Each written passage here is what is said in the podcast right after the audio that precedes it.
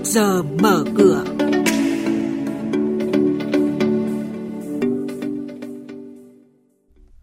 Thưa quý vị, thưa các bạn, chương mục trước giờ mở cửa sáng nay chúng tôi xin được thông tin về giải thưởng quản trị công ty niêm yết Việt Nam 2020 chú trọng các doanh nghiệp có nhiều tiến bộ, huy động thành công hơn 3.000 tỷ đồng trái phiếu chính phủ trong tuần này với lãi suất tại kỳ hạn 10 năm giảm mạnh đến 61 điểm phần trăm mỗi năm.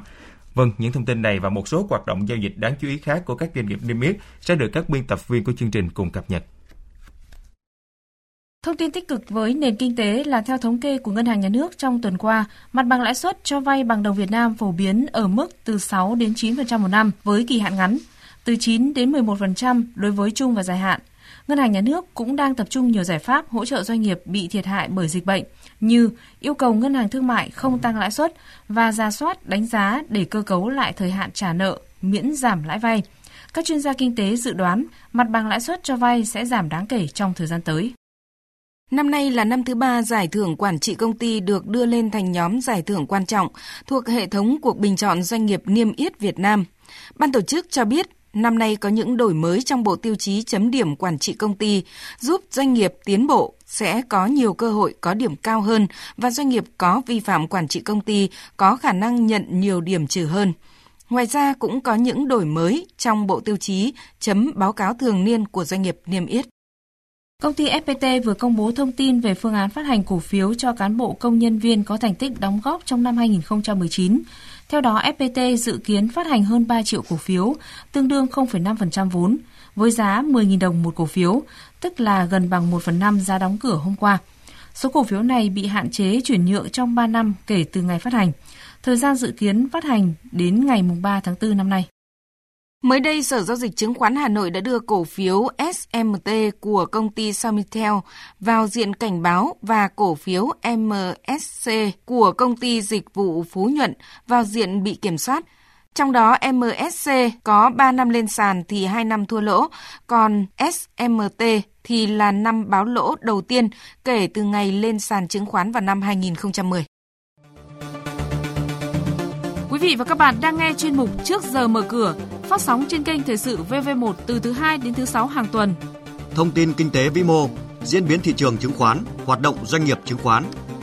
Trao đổi nhận định của các chuyên gia với góc nhìn chuyên sâu, cơ hội đầu tư trên thị trường chứng khoán được cập nhật nhanh trong Trước giờ mở cửa.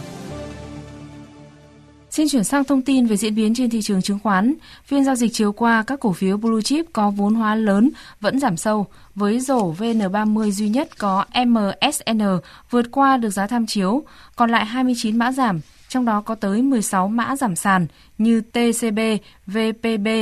MBB, ROS. Thanh khoản cao nhất sàn phía Nam vẫn là STB, còn trên sàn niêm yết Hà Nội là SHB. Đóng cửa ngày giao dịch hôm qua, VN Index mất thêm hơn 42 điểm, xuống mức thấp nhất hơn 2 năm rưỡi. HNX Index mất gần 12 điểm, tương ứng giá trị vốn hóa thị trường bốc hơi hơn 550.000 tỷ đồng, tương ứng gần 24 tỷ đô la Mỹ.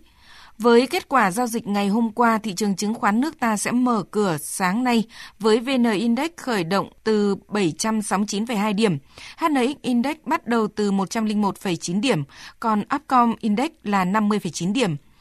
Đánh giá về xu hướng của thị trường và khuyến nghị với nhà đầu tư, ông Nguyễn Văn Linh, chuyên gia phân tích công ty chứng khoán VN Direct cho rằng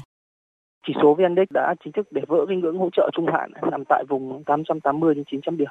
thì ờ, về mặt xu hướng thì ờ, rõ ràng chỉ số đã chính thức bước vào cái xu hướng giảm giá trung hạn. Thì đối với nhà đầu tư ờ, ngắn hạn trong thời điểm hiện tại thì tốt nhất nên đứng ngoài thị trường để theo dõi diễn biến khi mà yếu tố tâm lý hoảng loạn trên thị trường hiện tại đang diễn ra khá mạnh. Điều này nó sẽ gây ảnh hưởng đến cái sự biến động mạnh của chỉ số trên thị trường. Thứ hai là tuyệt đối hạn chế sử dụng đòn bẩy tại thời điểm này. Việc tham gia bắt đáy thì cũng nên cân nhắc kỹ khi mà rủi ro giảm điểm trong ngắn hạn là rất là lớn chỉ tham gia bắt đáy ờ, khi mà nhìn thấy dấu hiệu là nhóm cổ phiếu trụ có sự cân bằng trở lại. Tức là uh, áp lực bán ở những nhóm cổ phiếu trụ này sẽ giảm bớt đi thì khi đó khả năng hồi phục ngắn hạn của thị trường nó sẽ sẽ cao và đó là thời điểm mà có thể cân nhắc bắt đáy. Tuy nhiên thì với cái xu hướng ờ, chủ đạo của thị trường vẫn là đang giảm điểm mạnh thì cái việc bắt đáy cũng nên tham gia ở những cổ phiếu trụ. Cổ phiếu mà có các nhà đầu tư tổ chức đứng sau ví dụ như là FPT hay là một vài cổ phiếu trụ lớn trên thị trường và cũng chỉ nên tham gia với trạng thái tiền mặt, hạn chế sử dụng đòn bẩy đối với động thái mà bắt đáy tại thời điểm này.